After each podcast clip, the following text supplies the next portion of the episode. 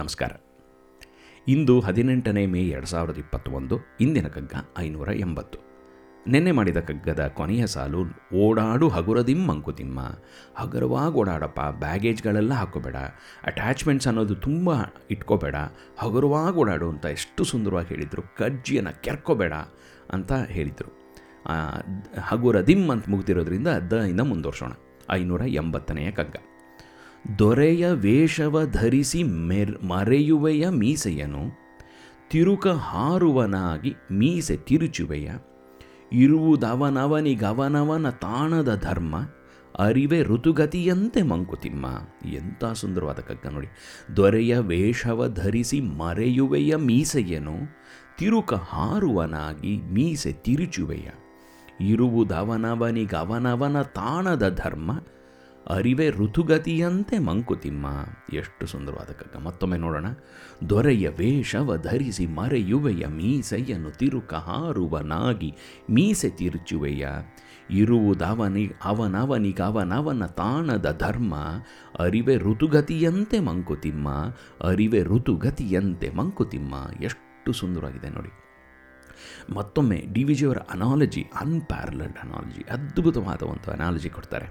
ಇಲ್ಲಿ ನಾನು ನನ್ನ ಹತ್ರ ಏನೋ ಒಂದು ವಸ್ತು ಇದೆ, ಆ ವಸ್ತುವಿನ ವ್ಯಾಲ್ಯೂ ನನ್ನ ಪರಿಸ್ಥಿತಿಗೆ ರಿಲೇಟೆಡ್ ಆಗಿರುತ್ತೆ. ಇವಾಗ ನನ್ನ ಹತ್ರ ತುಂಬ ಹಣ ಇದೆ, ಆದರೆ ನನ್ನ ಹತ್ರ ನನಗೆ ಬೇಕಾಗಿರೋದು ಇವಾಗ ಒಂದು ಆಕ್ಸಿಜನ್ ಸಿಲಿಂಡರ್.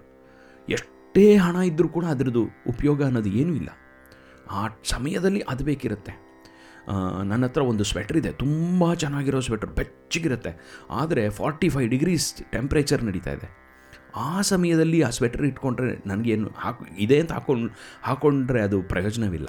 ಆದ್ದರಿಂದ ಪ್ರತಿಯೊಂದು ವಸ್ತು, ಪ್ರತಿಯೊಂದು ಒಂದು ನಮ್ಮ ಮನಸ್ಥಿತಿ ಆಗಲಿ, ನಮ್ಮ ಎಮೋಷನ್ ಆಗಲಿ, ನಮ್ಮ ಬೇರೆ ಬೇರೆ ಕಂಡೀಷನಲ್ಲಿ ಯಾವುದ್ರಲ್ಲಿದ್ದೀವೋ ಅದಕ್ಕೆ ತಕ್ಕ ಂತೆ ಅದರ ಪ್ರಯೋಜನ, ಅದರ ವ್ಯಾಲ್ಯೂ, ಅದರ ಚೇಂಜ್ ಆಗ್ತಾನೇ ಹೋಗ್ತಾ ಇರುತ್ತೆ. ಪ್ರತಿಯೊಂದಕ್ಕೂ ಅದರ ತಾಣದ ಧರ್ಮ ಅನ್ನೋದಿದೆ. ನನಗೂ ಕೂಡ ನನ್ನ ತಾಣದ ಧರ್ಮ ಅಂತಿದೆ. ಇಲ್ಲಿದ್ದೀನಿ, ಈ ಒಂದು ಭೂಲೋಕದಲ್ಲಿದ್ದಾಗ ಭೂಲೋಕದಲ್ಲಿ ಇರುವಂಥ ಪ್ರಯೋಜನವನ್ನು ಮಾಡ್ಕೊಂಡು ಹೋಗ್ತಾ ಇರಬೇಕು. ಇಲ್ಲಿ ಮಾಡುವಂಥ ಧರ್ಮಗಳನ್ನು, ಇಲ್ಲಿ ಮಾಡುವಂಥ ಕರ್ಮಗಳನ್ನು ನಾನು ಸರಿಯಾಗಿ ಮಾಡ್ಕೊಂಡು ಹೋಗ್ತಾ ಇದ್ದರೆ I make the best use of the situation and ನನಗೆ ಕೊಟ್ಟಿರುವಂಥ ಟೂಲ್ಸ್.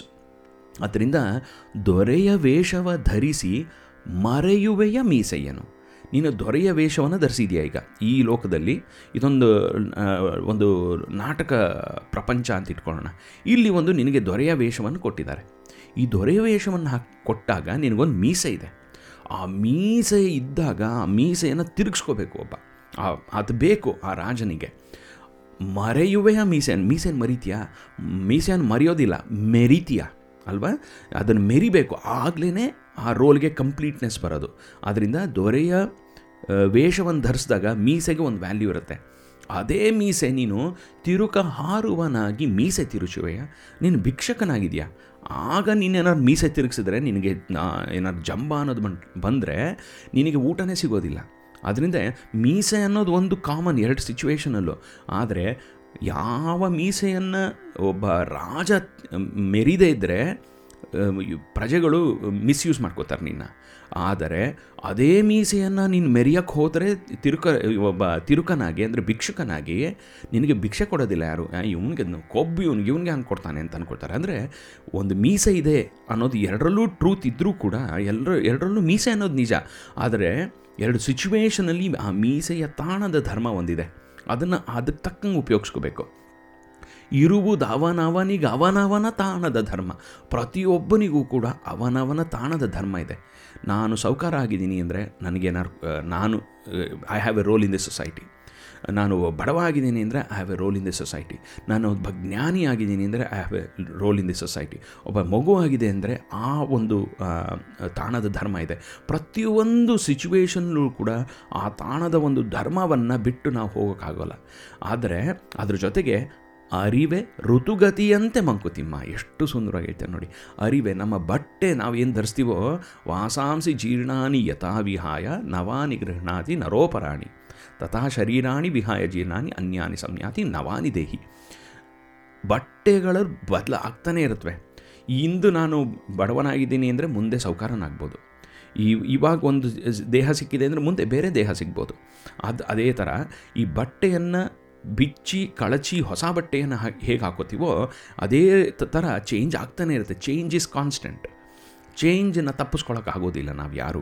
ಆ ಚೇಂಜ್ ಬರ್ತಾನೆ ಇರುತ್ತೆ. ಈಗಿರೋ ಮೀಸೆ ಈಗ ಉಪಯೋಗ ಉಪಯೋಗಕ್ಕೆ ಬರ್ತಿದ್ರೆ ನೆಕ್ಸ್ಟ್ ಟೈಮ್ ಯಾವಾಗಲೂ ಅವರ ಬರುತ್ತೆ. ಬೇರೆ ವೇಷ ಧರಿಸಿದಾಗ ಅದು ಉಪಯೋಗಕ್ಕೆ ಬರುತ್ತೆ. ಆದ್ದರಿಂದ ಇವಾಗೇನಿದೆಯೋ ಅದನ್ನು ಇವಾಗ ಪರ್ಫೆಕ್ಟಾಗಿ ಯೂಸ್ ಮಾಡ್ಕೊಳ್ಳಿ. ಮುಂದೆ ಏನಿರುತ್ತೋ ಅದಕ್ಕೆ ಆವಾಗ ನೋಡ್ಕೊಳ್ಳೋಣ. ಇವಾಗ ಇದೆ ಅಂತ ಸುಮ್ಮ ಸುಮ್ಮನೆ ಉಪಯೋಗಿಸ್ಕೋಬೇಕಾಗಿಲ್ಲ. ಅದರಿಂದ ನಮಗೆ ಬುದ್ಧಿ ಅನ್ನೋದಿದೆ. ಆ ಬುದ್ಧಿಯನ್ನು ಬುದ್ ಸರಿಯಾಗಿ ಉಪಯೋಗಿಸ್ಕೊಂಡ್ರೆ ಅದು ಎವಾಲ್ವ್ ಆಗುತ್ತೆ. ಎಮೋಷನ್ಸ್ ಇದೆ, ಎಮೋಷನ್ಸ್ನ ಸರಿಯಾಗಿ ಉಪಯೋಗಿಸ್ಕೊಂಡ್ರೆ ಅದು ಎವಾಲ್ವ್ ಆಗುತ್ತೆ. ನಮ್ಮ ಶರೀರವಿದೆ, ಶರೀರವನ್ನು ಸರಿಯಾಗಿ ಉಪಯೋಗಿಸ್ಕೊಂಡ್ರೆ ಅದು ಎವಾಲ್ವ್ ಆಗುತ್ತೆ.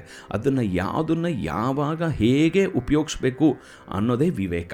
ಆ ವಿವೇಕವನ್ನು ನಾವು ಬೆಳೆಸ್ಕೊಂಡಾಗ we get the best out of things.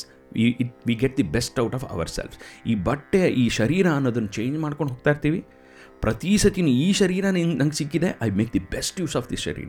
ಮಾತಾಡೋಕ್ಕೆ ಬರುತ್ತೆ, ಮಂಕುತಿ ಮನಕಗ್ಗ ಮಾಡ್ತೀನಿ, ಭಗವದ್ಗೀತಾ ಮಾಡ್ತೀನಿ, ಇದು ಉಪನಿಷತ್ಸ್ಗಳನ್ನ ಓದ್ತೀನಿ, ಎಲ್ಲ ಉಪಯೋಗಿಸ್ಕೋಬೇಕು. ಇದನ್ನು ಹೇಗೆ ಉಪಯೋಗಿಸ್ಕೊಳ್ಳೋದು ನಿನಗೆ ಬಿಟ್ಟಿದ್ದು. ಆದರೆ ಮಿಸ್ಯೂಸ್ ಮಾಡ್ಕೋಬೇಡ. ಅದನ್ನು ನಿನ್ನ ವಿವೇಕವನ್ನು ಉಪಯೋಗಿಸಿ ಅದನ್ನು ಆದಷ್ಟು ಪರ್ಫೆಕ್ಟಾಗಿ ಉಪಯೋಗಿಸೋಣ ಅಂತ ಬುದ್ಧಿ ಬೆಳೆಸ್ಕೊ ಅಂತ.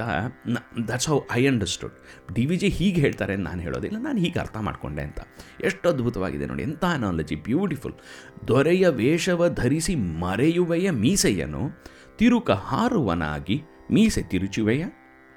ಇರುವುದವನವನಿಗೆ ಅವನವನ ತಾಣದ ಧರ್ಮ. ಅರಿವೆ ಋತುಗತಿಯಂತೆ ಮಂಕುತಿಮ್ಮ, ಅರಿವೆ ಋತುಗತಿಯಂತೆ ಮಂಕುತಿಮ್ಮ ಅಂತ ಅದ್ಭುತವಾಗಿ ಹೇಳ್ತಾರೆ. ನಾಳೆ ತ ಅಥವಾ ಏಯಿಂದ ಮುಂದುವರ್ಸೋಣ. ಅಲ್ಲಿ ತನಕ ಖುಷಿಯಾಗಿರಿ, ಸಂತೋಷವಾಗಿರಿ, ಆನಂದವಾಗಿರಿ, ಸೇಫಾಗಿರಿ. ಮತ್ತೊಮ್ಮೆ ನಾಳೆ ಸಿಗೋಣ ಇನ್ನೊಂದು ಕಗ್ಗದೊಂದಿಗೆ.